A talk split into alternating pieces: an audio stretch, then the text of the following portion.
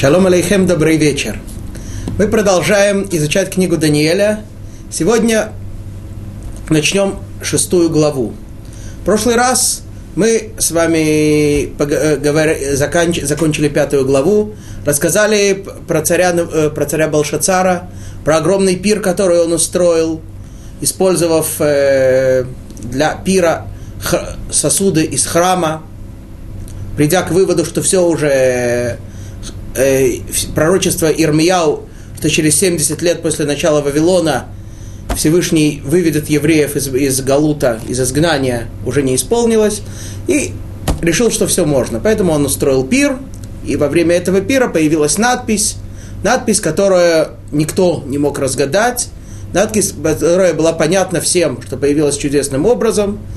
В конце концов, он вынужден был вызвать Даниэля, и Даниэль ему сказал, что эта надпись, смысл ее в том, что именно из-за того, что он так дерзко, так нагло повел себя по отношению ко Всевышнему, позволил себе использовать святые сосуды для такого низкого дела, как его пир. Поэтому мней-мней ткаль у фарсин.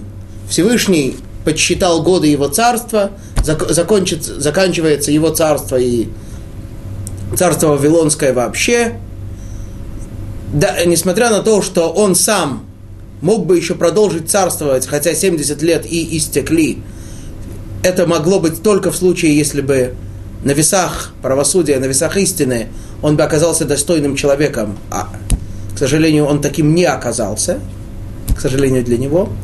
И Парсин, Всевышний рассекает его царство, и одной из э, частей, одна из частей переходит под власть Персии, Парас, да, это Парсин. Два, мы помним, говорили с вами, это игра слов, слово лифрос – рассекать, и от слова Парас – Персия. И к тому же несколько минут на прошлом уроке мы с вами поговорили о том, что эта надпись явилась знаком свыше, знаком, э, посланным через ангела Гавриэля, в том, что с этого момента, по одному из мнений в Талмуде, меняется шрифт. До этого, итак, э, Талмуд приводит несколько мнений на этот счет. Одно из мнений это, так, это таково, что Тора была дана еврейскому народу на горе Синай э, староеврейским шрифтом, как, э, его сегодня называют, кнаанейский, вот, на святом языке. Указание в Торе есть на то, что и шрифт, и язык будут изменены. И действительно, во время Эзры был изменен и шрифт на тот шрифт, что мы сегодня используем, ашурит. Я только хочу немного уточнить, что когда э, мы написали эту надпись на доске, мы не написали ее точно так, как она выглядела. Мы говорим, если мы говорим о шрифте, которым написана Тора, то это лишь его, так сказать, наш письменный даже печатный шрифт, это лишь его приближенное изображение. Если кто хочет увидеть его таким, каким он, какой он на самом деле, для этого следует открыть свиток Торы или другие наши святые свитки, написанные на пергаменте. Там используется, это, а также он и находится в Тфилин, в Мезузот, это шрифт, э, который используется для написания самой Торы. Там каждая буква имеет свою особую форму, каждый уголок, каждый значок над ней, связанный с ней, над ней, привязанный к ней, имеет свое значение. Это, мы сказали, это ктав ашурит, шрифт счастливый, который делает, в котором э, содержится много счастья, много смысла. Вот. После этого, так говорит Талмуд, евреи избрали для себя шрифт, вот этот э, счастливый шрифт, которым сегодня написан Сефер Тора, и святой язык иврит. Хотя Тора была сейчас дана на арамейском, они избрали для себя иврит с, со старых времен, с времен дарования Торы, и новый шрифт ашурит. Э, мне поступил вопрос – человек спрашивает, э, является ли кнаанейский, кнаанейский шрифт, о котором мы говорили, э, фонтом ашурита или это другой алфавит? Очень хороший вопрос. Может быть, я только его поясню немного более простыми словами. То есть у нас в современном еврейском алфавите есть 22 буквы. Алеф, Бет и так далее. Есть ли однозначное соответствие между буквами старого алфавита и новыми? То есть есть какая-то буква, которая соответствует букве Алеф, какая-то, которая соответствует Бет и так далее, и так до последней буквы Тав, и больше букв нет. Или же это просто другой алфавит, как латинский, как русский. Я не встречал конкретного, точного указания на этот счет. Э, однако из слов мудрецов, из мидрашей, которые мы изучаем, напрашивается явный вывод, что это есть некоторое, есть точное, однозначное соответствие между теми буквами и этими. В всяком случае, есть мидраши, которые говорят, что мир был создан 22 буквами. Вот, э, эти буквы. Есть мидраши, которые приводят различные подсчеты в, в те времена. Все это говорит о том, что действительно есть некоторое соответствие. К тому же я сам видел изображения, э, какие-то снимки э, изображений текстов того времени. Есть тексты интересные, которые, с которыми сочетаются стари, старые буквы и современные, то есть э, кнаанейский шрифт и современный еврейский шрифт Ашурит. И вот там даже я встречал текст, в котором все слова написаны на э, уже современными буквами, и только четырехбуквенное имя Всевышнего, священное, написано старыми буквами, э, кнаанейскими, и точно так же, как в современном имени, в нем четыре буквы, и вторая и четвертая однознач, э, одинаковые. Так что вполне возможно, что действительно это тоже 22 буквы, и есть некоторое соответствие между ими и современными буквами. Так, э, такой, такой вывод напрашивается из слов мудрецов. Итак, на этом мы с вами расстаемся с Балшацаром, расстаемся с Вавилоном и начинаем новое время, время правления Мидии и Персии. Нов, новое, новое государство и новый царь, новый человек. Итак, мы с вами начинаем шестую главу. Ведарьяваш мада кабель малхута кевар шнин шитин ветартейн. Дарьявеш Мадайский получил царство в возрасте около 62 лет. Так, мы, мы с вами упомянули в прошлый раз о том, э, существуют разные мнения по поводу того, как именно он воцарился. Есть мнение, что когда убили Балшацара в ту, в ту ночь, э, то услышал об этом Дарьявыш, который был э, или соперником его, или по некоторым мидрашам просто, так сказать, э, один из слуг, вот, который, которого он поработил – и вот э, он э, воцарился. Есть мнение, что его пригласили на царство. В любом случае, это произошло моментально, в тот же день, ночь его убили, в следующий день уже Дарьявыша пригласили. И вот сообщает нам стих, что, Дани, что Дарьявыш получил царство в возрасте 62 лет. Чем нам это знать? Ну, если оказать, что человек, он все-таки был уже не совсем молодой, и тем не менее, только вот сейчас, в 62 года, возглавил царство, ну, нас этим не удивить. Те, кто чуть постарше, помнят, что в генеральные секретари раньше 70 не брали. Это нормальное явление, так что мы этому не удивляемся. Поэтому, э, не поэтому, мудрецы говорят нам, что есть в этом более глубокий смысл – сообщается нам тем самым, что Дарьявыш родился, то есть 62 года назад, ровно в тот момент, когда Навуходнецар вошел в святой храм, туда, куда нельзя было ему входить. Да? Есть, э, в храме есть очень строгое разграничение. Есть территории, куда можно входить всем, есть территории, куда можно входить только чистым людям с определенными степенями, степенями чистоты. Вот. Есть места, куда можно входить только священникам только куаним при определенных условиях, да, что они должны быть пострижены, трезвы и так далее. Есть место, самое святое, куда может заходить только первосвященник один раз в году. Вот. Так вот, э, на выходные царь вошел в место, куда ему нельзя было уже входить. Из-за, из-за этого, в тот момент, когда он вошел, он нару, э, так, в тот же момент родился Дарьявыш. Тот самый, который явился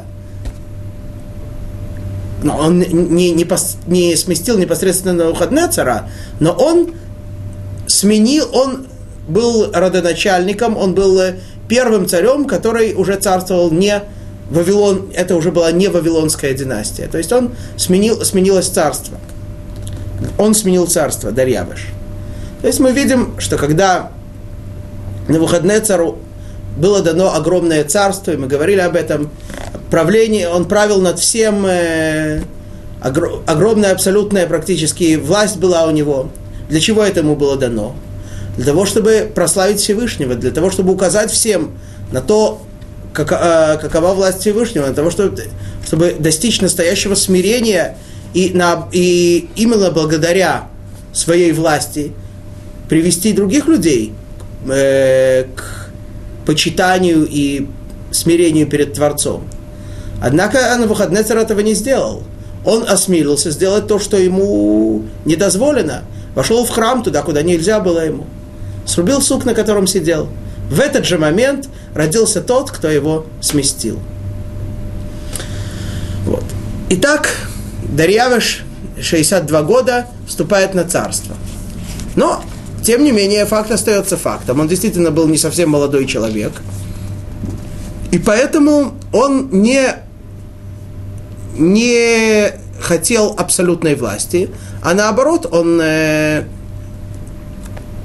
набрал людей, которые будут руководить страной. Давайте посмотрим, что же произошло. Второй стих. Шфар кодам дарьявеш, вааким аль малхута, ляхаш дар паная, меа веэсрин, ди лехевон бехол малхута.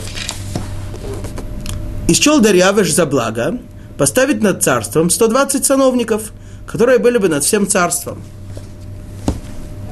У Дарьявыша было 120 областей, э, частей его царства, над которыми он руководил. Над каждой частью он поставил сановника, губернатора, который бы возглавил и руководил бы всем, э, руководил бы этой конкретной областью. Да. Э, мы чуть позже встретим чуть позже по времени, что персидский царь Ахашверош руководил 127 стран, э, странами, областями, и поэтому вполне возможно, что над семью дополнительными царствовали, э, руководили те, которые там называются семь министров Персии и Мидии, которые э, в книге Эстер. Вот. Но пока что у нас 120 царств – и 120 сановников, которые назначает Дарьявыш над всем своим государством. Третий стих.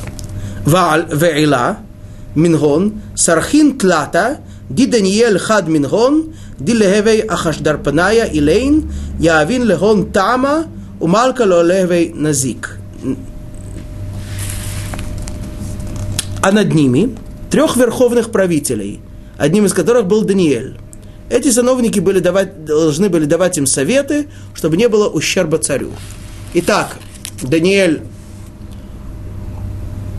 назначается Дарьявышем одним из трех генеральных основных руководителей. То есть есть у нас 120, которые руководят на местах, и они ответственны за то, чтобы все, так сказать, э, работало слаженно, в соответствии, как нужно. И ими руководят трое. Эти трое Э, Верховная Тройка, она принимает генеральное решение и уже указывает им, что делать так, чтобы не было никакого ущерба ни в экономике, ни в политике, ни в чем. И Даниэль один из них. Это само по себе уже чудо. Все-таки Даниэль был э, вторым человеком у Навуходнецера, да? Он э, руководил всей страной. И если Дарьявеш был тот, кто его сместил, то, естественно, было бы предположить, что и руководство его будет сметено он своих поставит. Тем не менее, он э, понимал и чувствовал, что это тот человек, который действительно может руководить страной как следует, поэтому он его и поставил. И, и, и действительно, он не ошибся. Сейчас мы это увидим. Четвертый стих. Эдайн Даниэль Дна Гава Митнацах Аль Сархая Вахашдар Пиная כל קבל דירוח יתי רבה, ומלכה עשית להקמותי על כל מלכותה. И, и Даниэль тогда превзошел всех верховных правителей и сановников, так как был он силен духом, и вознамерился царь поставить его во главе всего царства. Здесь переведено и Даниэль тогда. Это немножко неточный перевод. в оригинале переводится и этот Даниэль, да, этот Даниэль превзошел. Понятно, что этот Даниэля. Какой еще другой Даниэль был? Дело э, сообщается нам, э, сообщает нам книга Даниэля, что несмотря на то, что Даниэль, в общем-то, чем он занимался все время? Он был человеком святым, он посвящал все время службе Всевышнему, святым делам, э, духовному совершенствованию, изучению Торы, молитвам, добрым делам, не на государственном уровне, а на частном уровне. Говорят мудрецы, что Даниэль э, все-таки имел такую возможность, он заботился каждый раз, когда в еврейском народе была свадьба, он там э, давал средства необходимые и устраивал веселье для жениха, для невесты. Когда не про нас будет сказано, кто-то болел или кто-то умирал, то он обеспечивал все для больных все необходимые средства, врачей, э, организовывал похороны для тех, кто умирал. То есть делал все такие вещи, вроде бы э, э, частного, такого личного уровня. Этим всем он занимался. Ну, вроде бы такой человек, он, конечно, очень хороший, очень праведный, очень святой, но разбираться в политике, разбираться в экономике, мы так себе представляем, э, это как-то не очень сочетается, таки, э, такие качества человека с э, большим политиком или большим экономистом, или большим специалистом в экономике. Тем не менее, этот же самый Даниэль, говорит нам стих, который был вот такой праведник, он был силен духом, в нем был дополнительный дух, то есть э, он был связан, как мы знаем, с, с Творцом, от которого все спускается в наш мир, и духовное, и материальное, и все, поэтому он превосходил всех и в э, руководстве государством, и, и в политике, и в экономии, и во всех отраслях э, управления страной, управления всей державой. Настолько, что Дарьявиш, видя это, несмотря на то, что он, в общем-то, не настолько уж э, был замешан во все дела, потому что он передал руководство всем этим 120 э, и тремя над ним, и трем над ними. Тем не менее, он видел, насколько Даниэль преуспевает над всеми, и пришел к выводу. Это не, неразумно, чтобы Даниэль был один из трех, он должен стать э, руководителем всей страны. То есть практически вместо меня. Я буду так, э, как, этот, как японский император, я буду там э, ордена давать, руки жать, да, а руководить страной будет он. У него это хорошо получается, он преданный человек и так далее. Да. Все остальные будут ему подчиняться.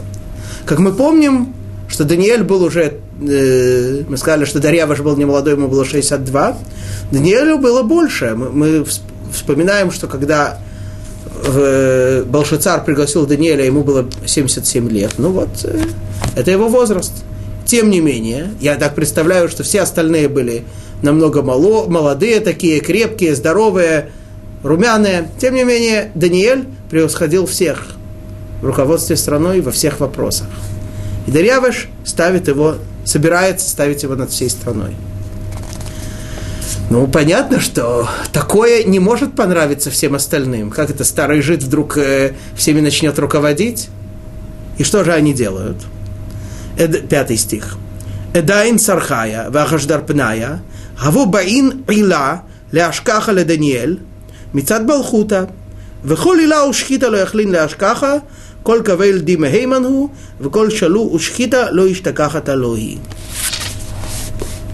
Тогда верховные правители и сановники стали искать повода для навета на Даниэля в деле правления. Но никакого повода и преступления они не могли найти, потому что был он верным. И не нашли у него никакого недостатка или преступления. Итак, понятно, что нужно что-то делать, нужно как-то его подковырнуть. Они просматривают э, в, э, стократно увеличительные стекла все его дела. Никак э, ни взяток не берет, ни приписок, ни недочетов. Все работает как надо. Даже не верится. Ну, тогда они думают, ну, может, наверное, может, в личной жизни что-то можно у него заподозрить, да, какая... И тоже ничего не находят, поэтому здесь стих специально повторяет, что в деле царства у него ничего не было, и вообще не было ни у кого недостатка или преступления, да, может быть, у него моральный облик недостаточно хороший для, руководства, для руководителя страны, нет, все работает, и Дарья, Дарьявыш от него без ума, и, в общем, э, все так хорошо, и никак его не подкоп... ничего не сделаешь. Я в скобках замечу, что мы в наше время можем только над ними посмеяться. В наше время для средств массовой информации нет ни одного человека, которого они не могут опорочить. Ни одного. Ну, просто напишут статью, оболгут, обозвут, об, обзовут, э, опорочат э, в том, что никому в голову не придет. Люди будут читать. Причем это, это просто так удивительно, что наши бывшие советские граждане, которые смеялись и не верили ни одному слову советской прессы, вдруг так беззаветно доверяют израильской, уч... верноподданной ученице советской прессы. Это у них работа такая, обманывать, оболгать, порочить. Так, э, за это они деньги получают, и немалые. А мы им доверяем, говорим, ну как же, все-таки же написали в центральной прессе «Свободный мир». Ну, если уж не полностью верно, ну хотя бы на 80%, на 70%. Нет, это, этим они зарабатывают. Так, так, так, так они работают. Вот. Так что в наше время у них бы не было проблем. А в то время они были еще, так сказать, неопытные. И как они не пытались Даниэля чем-то, на чем-то подловить, ничего не получается. Однако они не отчаялись. Посмотрим, что они сделали. Шестой стих. Эдайн гуврая илех амрин. Дило нехашках леданиэль дна коль ила. Лахен хашках наалой бедат элахе. Думали, думали и придумали. Тогда сказали эти люди, не найти нам никакого повода для навета на этого Даниэля, но мы можем найти против него нечто в законах Бога его. О. Вот тут уже выход из положения. До сих пор нечего было делать, ни в чем его не подловишь.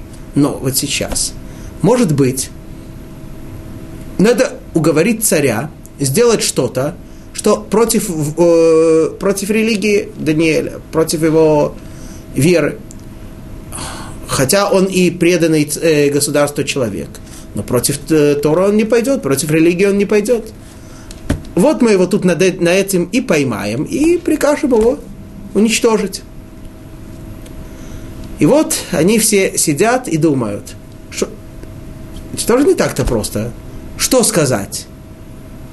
В чем за, за, э, заставить его, что нарушить? И вот они пред, вносят следующее предложение, седьмой стих. Эдайн сархая, вахашдар паная илейн, Харгишу аль Малка, веханам ринлей, Дарьяваш Малка Леанл бин Хаей.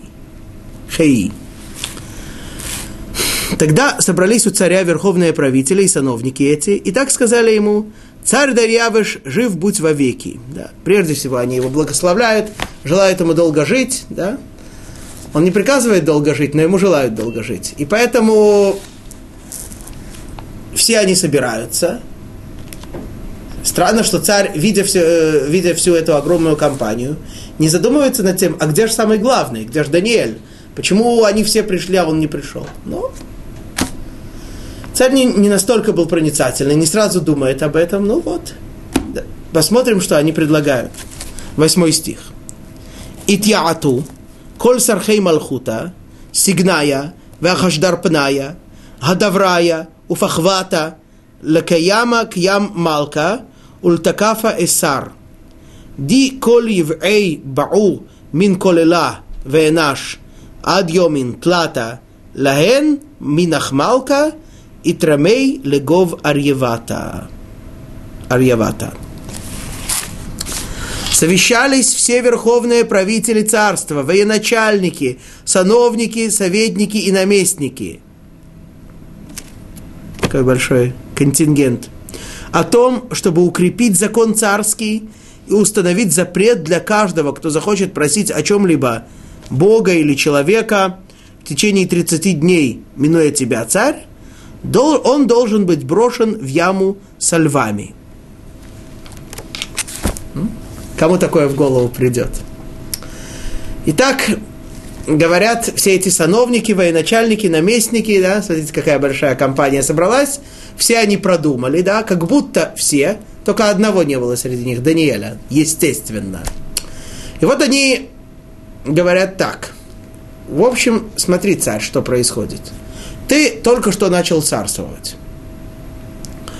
Для того, чтобы твое царство укрепилось, люди должны увидеть, что ты царь добрый, милосердный и всемогущий. Поэтому мы посовещались и решили, что необходимо сделать следующее. Во-первых, ты должен согласиться с нами, что в ближайшее время, 30 дней, все просьбы у людей будут поступать к тебе, не к кому-либо другому, а к тебе. Во-вторых, ты должен э, не просто согласиться на это, но должен подписать указ и запечатать его, да. Как э, мы неоднократно встречаем, например, в, кни- в той же книге Эстер, что указ, который подписан и запечатан царем, даже сам царь не может его отменить.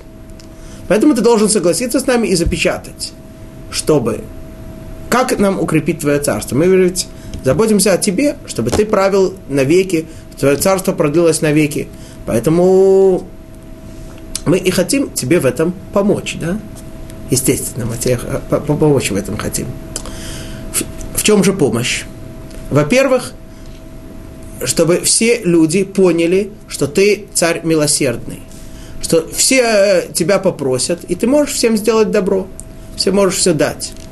Во-вторых, то, что ты всемогущий, что любая просьба тобой будет не отклонена, и любая просьба будет через тебя. Поэтому мы об этом тебя и просим, чтобы ты такой указ издал. И тогда все люди увидят, что ты все делаешь всем, ты всем все помогаешь, ты все, все проблемы решаешь. Естественно, тебе будут тогда доверять. И ты, тебе будут беззаветно и полностью все подчиняться и исполнять твою волю. А тот, кто этого не будет делать, тот, кто этого не исполнит, то одно из двух. Или же он не верит в то, что ты добрый царь, да, он думает, да, что я, что я буду у него просить, все равно он мне ничего не сделает. Или же он думает, что ты не все можешь сделать. И то, и другое. Тяжкое преступление, и то, и другое смертный грех. Поэтому и за то, и за, и за другое ты получишь, э, э, тот, кто это сделает, получит такое наказание. Ну, почему э, у нас возникает несколько вопросов. Почему 30 дней? Ну, 30 дней вообще мы видим э, и в еврейском законе.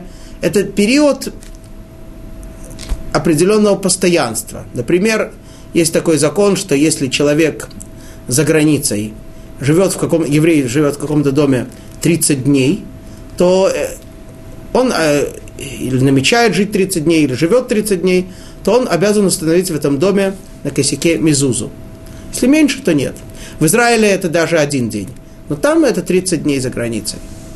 Вот. И многие другие законы, показывающие о том, что 30 дней, когда человек поселяется 30 дней в городе, то на него налагаются все уже налоги, и обязанности и права жителей города да, постоянных. То есть это срок такой постоянства. Почему, в, в, э, почему придумали такое странное наказание? Бросить в ров со львами. Просто чтобы помучить человека? Нет. Э, есть в этом более глубокий смысл. Человеку как бы хотят этим сказать, ты хочешь, ты не хотел подчиниться царю, такому милосердному человеку, у тебя будет общение с другими царями, царями зверей. Они несколько иначе с тобой поступят. Вот. вот такое предложение. Сразу возникает первая мысль. Кому от этого предложения хуже всего?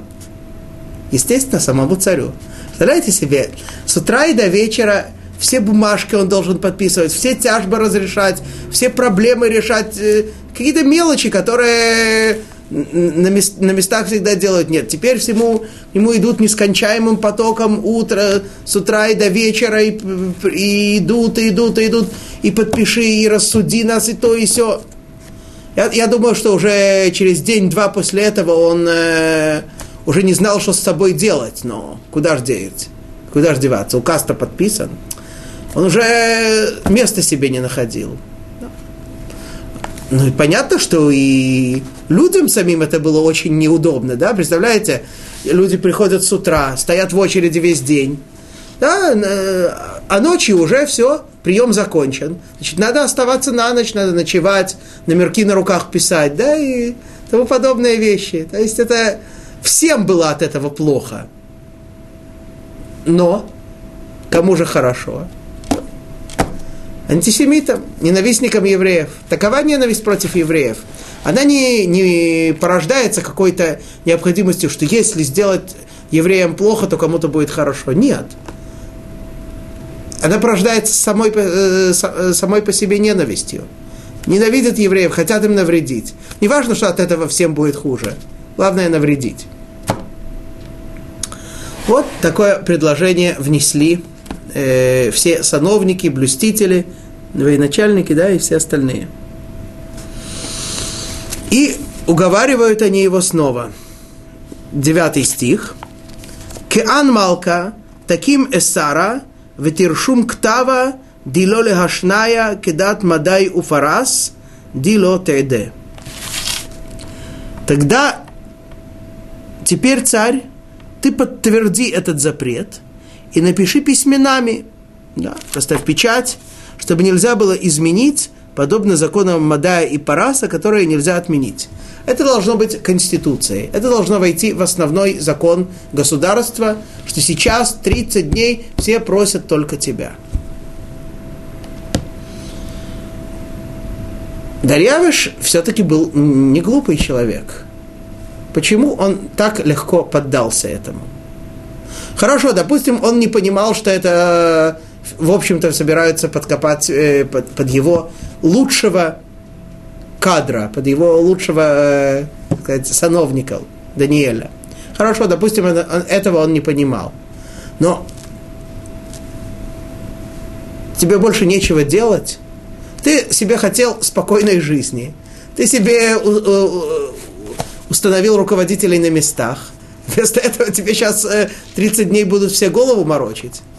А потом они скажут, знаешь, как это понравилось, давай еще 30, да? Это бывает. Умный человек.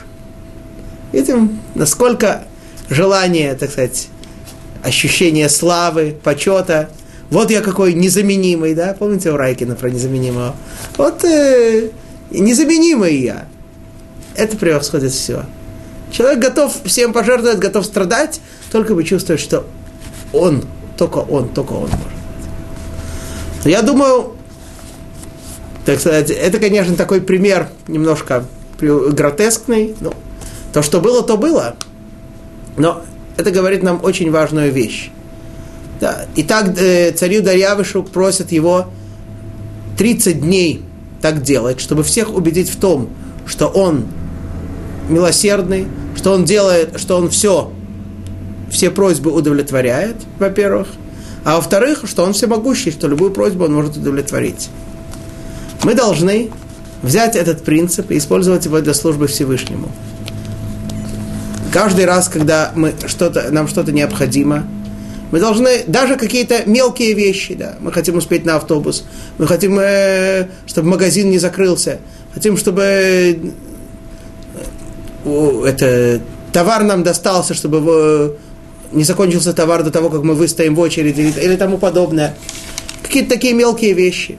Кто это все дает? Кто это все распределяет? Творец. Он, во-первых, всемогущий. Во-вторых, он милосердный. Другое дело, что не всегда нам понятно, в чем именно выражается его милосердие. Нам часто кажется, что если Творец милосердный, то он должен дать нам то-то, то-то и то-то. Он нам дает совсем другое, и мы не понимаем, начинаем возмущаться. Как же это так? Где же твое милосердие? Творец милосерден. Просто не всегда мы можем понять, на что это похоже. Похоже на человека, который пришел в кинозал, в середине фильма, который идет несколько часов, три часа, допустим, идет фильм, человек пришел, посмотрел э, фильм пять минут и ушел. У него куча вопросов. Почему он его убил? Почему он сделал так? Почему он туда пошел? Почему он выстрелил? Почему он заплатил? Не знаешь, что было до, не знаешь, что было после. Так же и тут. Человеку кажется, что должно быть именно так. Он не знает, какова картина всего мира, как Всевышний все распланировал. Вот. То, что мы можем для себя взять из этих слов книги Даниэля. Но вернемся к э, там, э, повествованию того, что же тут происходит. Итак, десятый стих. Колька дна малка Дарьявеш аршам ктава весара. Тогда царь Дарьявеш написал письменами и утвердил запрет. Так. И теперь все идут к нему с просьбами, с ходатайствами, бумажками и так далее, и так далее. Одиннадцатый стих. В Даниэль. Кди еда диршим ктава על לביתי, וקבין פתיחן לי בעיליתי נגד ירושלם, וזימנין תלתה ביומא, וברך על ברכוהי, ומצלי, ומודה קודם אלוהי, כל קבל דיהווי אבד, מן קדמת דנה. А Даниэль, когда узнал, что, подписал, что подписан этот указ, пошел к себе домой. А у него наверху были открыты окна в сторону Иерушалайма. И три раза в день, преклонив колени, молился он и славил Бога, как делал он это и прежде. Итак, Даниэль узнает, что есть такой указ, и идет домой – возвращается к себе в дом и, и сообщает нам стих, что Даниэль молится Всевышнему три раза в день. Здесь в этом стихе очень много подробностей, каждая из которых является источником для определенного закона в Галахе, в своде еврейских законов, и об этом мы, даст Бог, поговорим. Но пока обратим внимание на то, что происходит. Даниэль узнает, что есть такой указ, и несмотря на это, идет домой и молится. Вопрос, который возникает, естественно, в результате этого. Мы с вами уже знаем и говорили об этом несколько раз.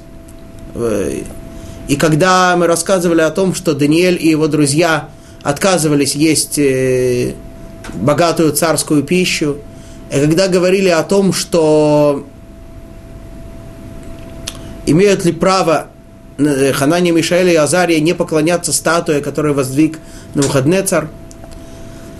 Закон, э, еврейский закон, гласящий о том, что человек под страхом смерти обязан нарушить все заповеди Торы, кроме трех самых строгих, а именно идолопоклонство, кровосмешение и кровопролитие.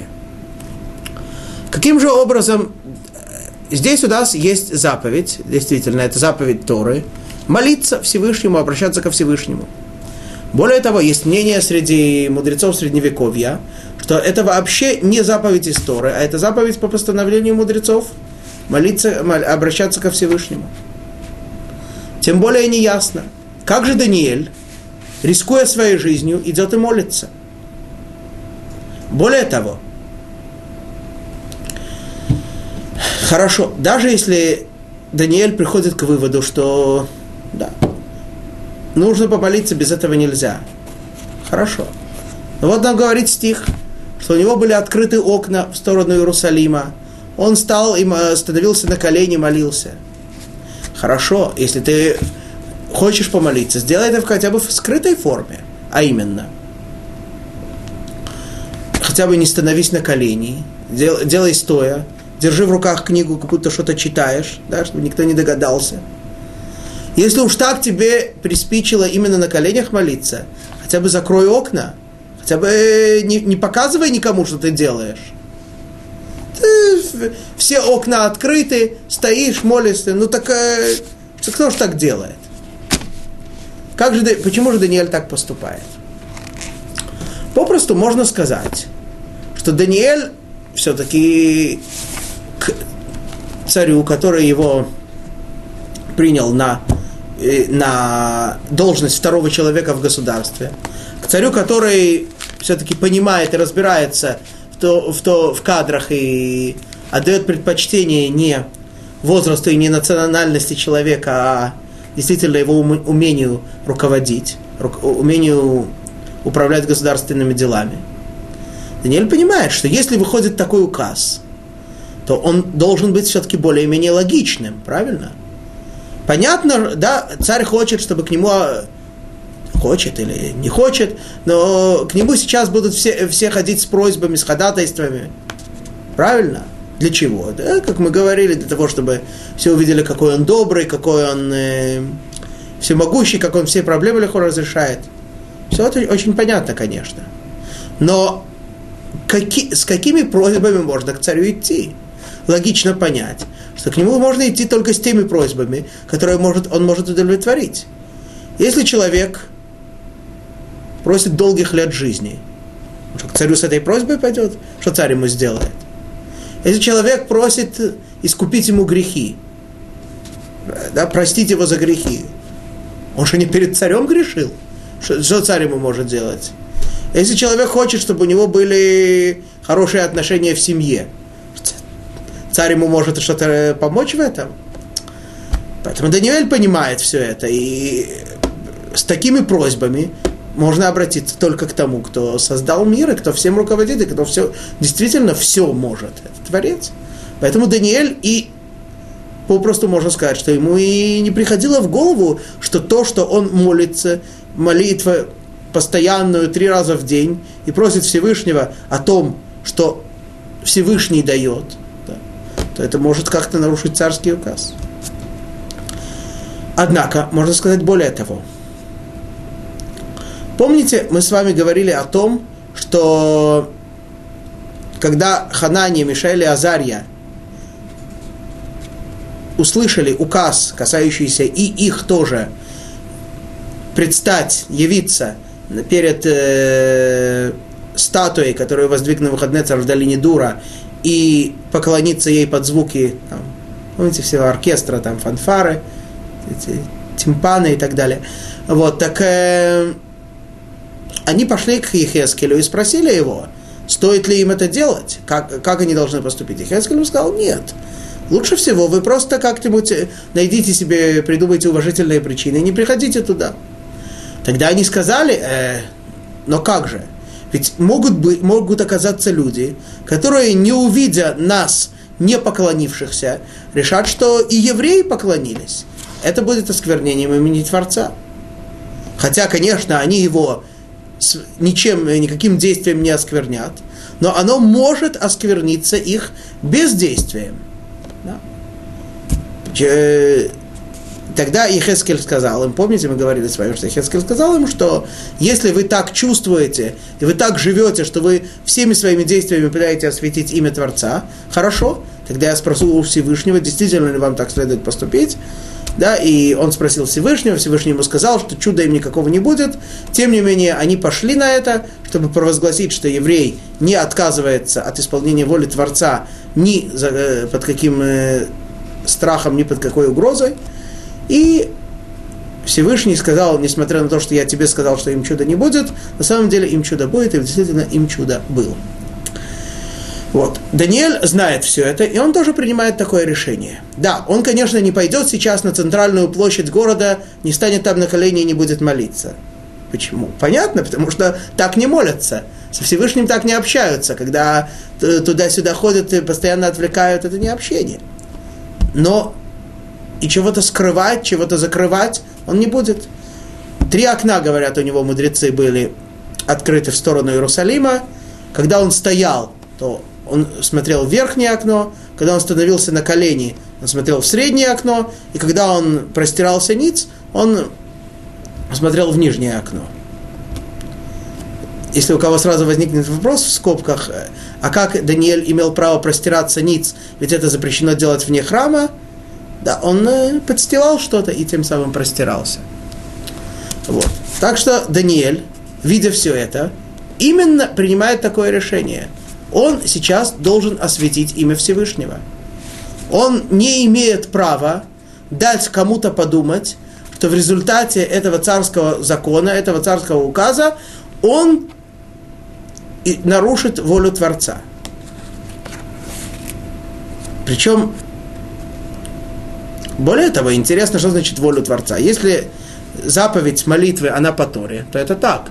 Но если заповедь молитвы вообще по постановлению мудрецов, и еще мудрецы ее пока не постановили, собственно говоря, у него и обязанности никакой нет.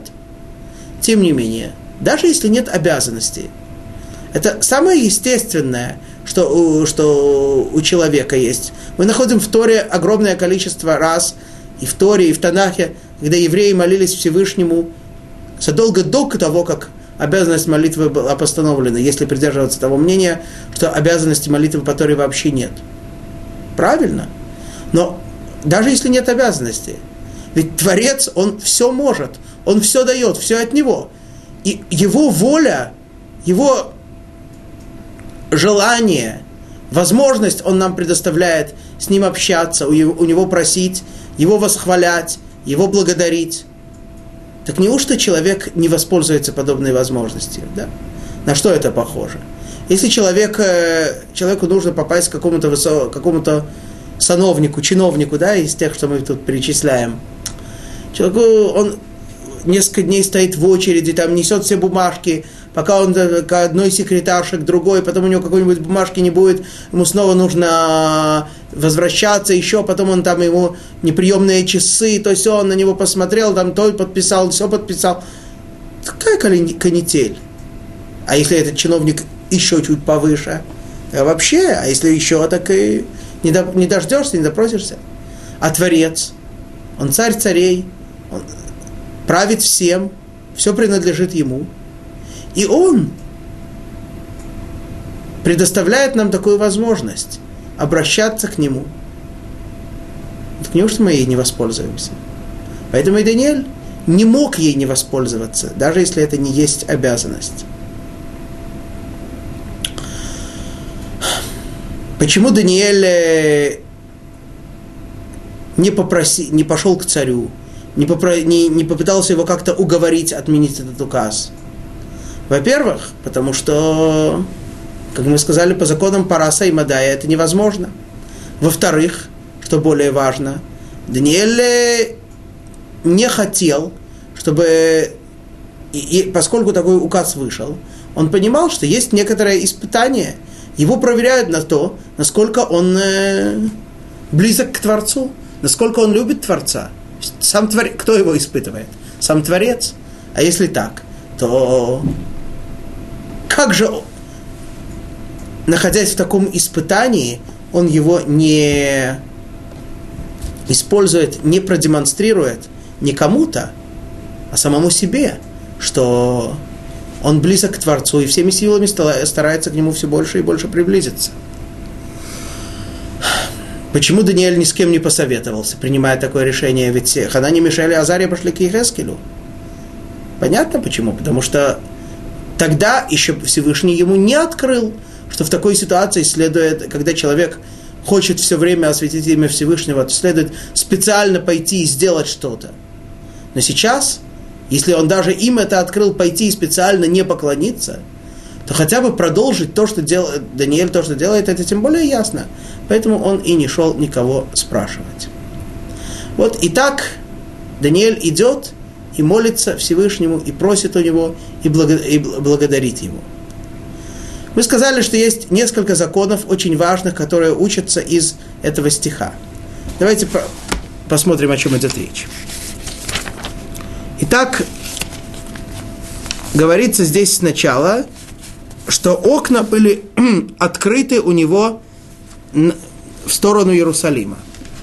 Мудрецы в Талмуде говорят нам, отсюда мы учим несколько вещей. Во-первых, следует человеку молиться в доме, где есть окна. Почему? Потому что человек может посмотреть в окно, увидеть творение Всевышнего, увидеть небо, если это день, увидеть солнце, может быть, облака, если это ночь, увидеть луну, звезды, увидеть творение Всевышнего, увидеть, насколько он мал по сравнению, с, э, э, насколько небо выше его, насколько творение Всевышнего велико физически по сравнению с ним. Тем самым человек начинает задумываться, что если это всего-навсего его творение, да. А сегодня, например, если мы знаем, к тому же, обладаем некоторыми познаниями в астрономии и подобных вещах, то, то, с одной стороны мы видим, какой, какой, как велик мир, да, Солнце это огромный шар, который в сотни раз больше земного, а есть звезды, которые во много-много раз больше Солнца, и количество их огромно. Сам Талмуд нам говорит, что Всевышний создал примерно 10 в 18 степени звезд. Там указывается точное число, но это примерно. Вот. И если человек это все знает и видит, он начинает задумываться и говорить, если это все всего-навсего творение Творца, а я сейчас стою перед ним самим и общаюсь с ним самим, это вселяет в человека настолько трепет и уважение и благоговение перед Творцом, что его молитва будет на совсем ином уровне. Следующее, говорят мудрецы, здесь написано «Негед Ярушлем», да, в сторону Иерусалима, что необходимо, чтобы человек молился в сторону Иерусалима. Да. Почему? Если, и, и, и таков закон, говорит, говорит Талмуд, что если человек находится за границей, он должен э, постараться направить, направиться в сторону Иерусалима, э, в сторону земли Израиля. Если он находится в Эрец Израиле, он должен направиться в сторону Иерусалима, повернуться в сторону Иерусалима, если в Иерусалиме в сторону храма, если в храме в сторону святая святых. Вот, и Коген Кадоль, находясь в святая святых, стоял лицом к ковчегу Завета, или во втором храме к камню, на котором он стоял, да, самое святое место мира. Да. Почему? Ведь, ведь Всевышний вездесущ, Всевышний наполняет собой все миры. Почему же так необходимо направиться в какую-то определенную сторону?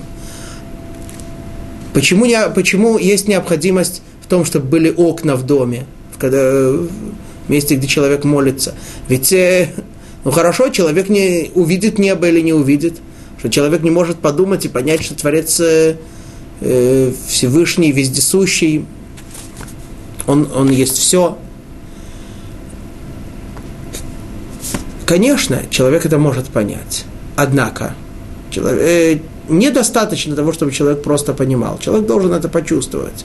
Если человек ощутит это не, то, не только на мысленном уровне, но и на всех уровнях своей, своей сущности, то, то и общение с Творцом будет совсем иным. Да. Так нам Тора заповедует. «И знай сегодня, и помести на сердце свое, ибо Всевышний есть Бог на небе и на земле, нет никого кроме Него». Тора дает два, э, два повеления – Сегодня, за один день, ты уже можешь знать, что Всевышний правит всем миром. До этого, для того, чтобы даже человек, который отрицает самые основы веры, ему достаточно, в общем-то, одного дня для того, чтобы знать, что Творец правит миром. Но это, это работа на один день. А поместить это на сердце, ощущать это, жить в соответствии с этим, это не один день, это вся жизнь. Это дается вся жизнь. Вот. И также и здесь несмотря на то, что, конечно, человек понимает, что Всевышний правит всем и что Всевышний везде, но человек должен связать себя, во-первых, взглядом, чтобы увидеть творение Творца, поразиться ему, восхититься им и тем самым обрести смирение перед создателем всего этого. И во-вторых, направить свой взор в самое святое место, в место, где Творец проявляется больше всего. Да. И так действительно все евреи направляют свои взоры, всегда в молитвах направляют свои взоры в одно и то же самое святое место. Небольшое дополнительное здесь указание в связи с этим. Написано, что он направлял свой, э, его окна были направлены в сторону Иерусалима. Талмуд приводит слова э, молитвы царя Шлумо, который тот молился Всевышнему, когда построил храм. И там Шлумо, э, и там Шлумо говорит, что когда евреи, так объясняют его слова мудрецы, когда евреи будут за границей, они будут молиться в сторону Эрцисраэль, да в Эрцисраэль в сторону Иерусалима и так далее. То есть, находясь за границей, достаточно просто направиться в, э, в сторону Эрцисраэль. Почему же Даниэль направлялся именно в сторону Иерусалима, потому что Вавилон недалеко относительно от Израиля, поэтому он может на э, угол, так сказать, э, поворота так, чтобы достичь какой-то точки Израиль довольно большой. Поэтому можно направиться именно в сторону Иерусалима. Это то, что и делает Даниэль. Дальше. Написано «Зимнин тлата бейома» три раза в день. Говорит Талмуд, что Даниэль, э, из того, что написано, что Даниэль три раза молился в день, мы могли бы, сообщается нам, что человек может молиться в одной и той же постоянной форме не более трех раз в день. Спрашивает Талмуд, может быть, человек может молиться Всевышнему одной, в одной и той же форме весь день, да, сколько хочет. Он говорит, нет, только три раза в день может человек молиться, так как делал Даниэль. Ведь Даниэль, понятно, что если бы были у него дополнительные возможности обращаться ко Всевышнему еще и еще, конечно бы он это использовал. Говорит он, нет, только три раза в день он использовал, он использовал эту возможность. И это те три самые возможности, те три самые особые, особые времена, которые предоставляются человеку времена, которые, как говорят мудрецы, постановили, имеется в виду, открыли нам наши отцы.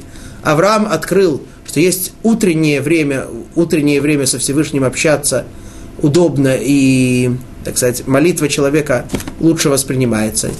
Не то, что Всевышний не подумаем, что Всевышний когда-то лучше слышит, когда-то хуже слышит, э, не дай Бог, но Всевышний так устроил мир, что есть времена, которые человек должен чувствовать, что его молитва воспринимается лучше. Это нам открыл Авраам. Ицхак открыл нам дополнительное время, время второй половины светлого времени суток. Да, тогда это вторая молитва, то, что мы называем Минха. И Яков открыл нам время, что даже ночью, даже во тьме, когда тьма, ничего не видно, ничего не ясно, человек может общаться с Творцом, и это угодное время для общения с Творцом. Вот эти три возможности и использовал Даниэль. Талмуд спрашивает также, может быть, человек может все три, все три молитвы, так сказать, в день молиться одну за другой. Да. Ведь если человек уже достиг контакта, достиг э, близости к Творцу, так наоборот, э, желательно бы этим воспользоваться и молиться Творцу одну молитву и вторую, и третью, говорит Талмуд, нет. Есть другой стих в Тегилим, в Алмах Давида, который говорит «Эрав вавокер вацаораим асиха». Я буду общаться со Всевышним один раз утром, один раз днем и один раз вечером. Это в каждое время, каждое время нужно, можно и должно наполнить святостью, наполнить общением с Творцом.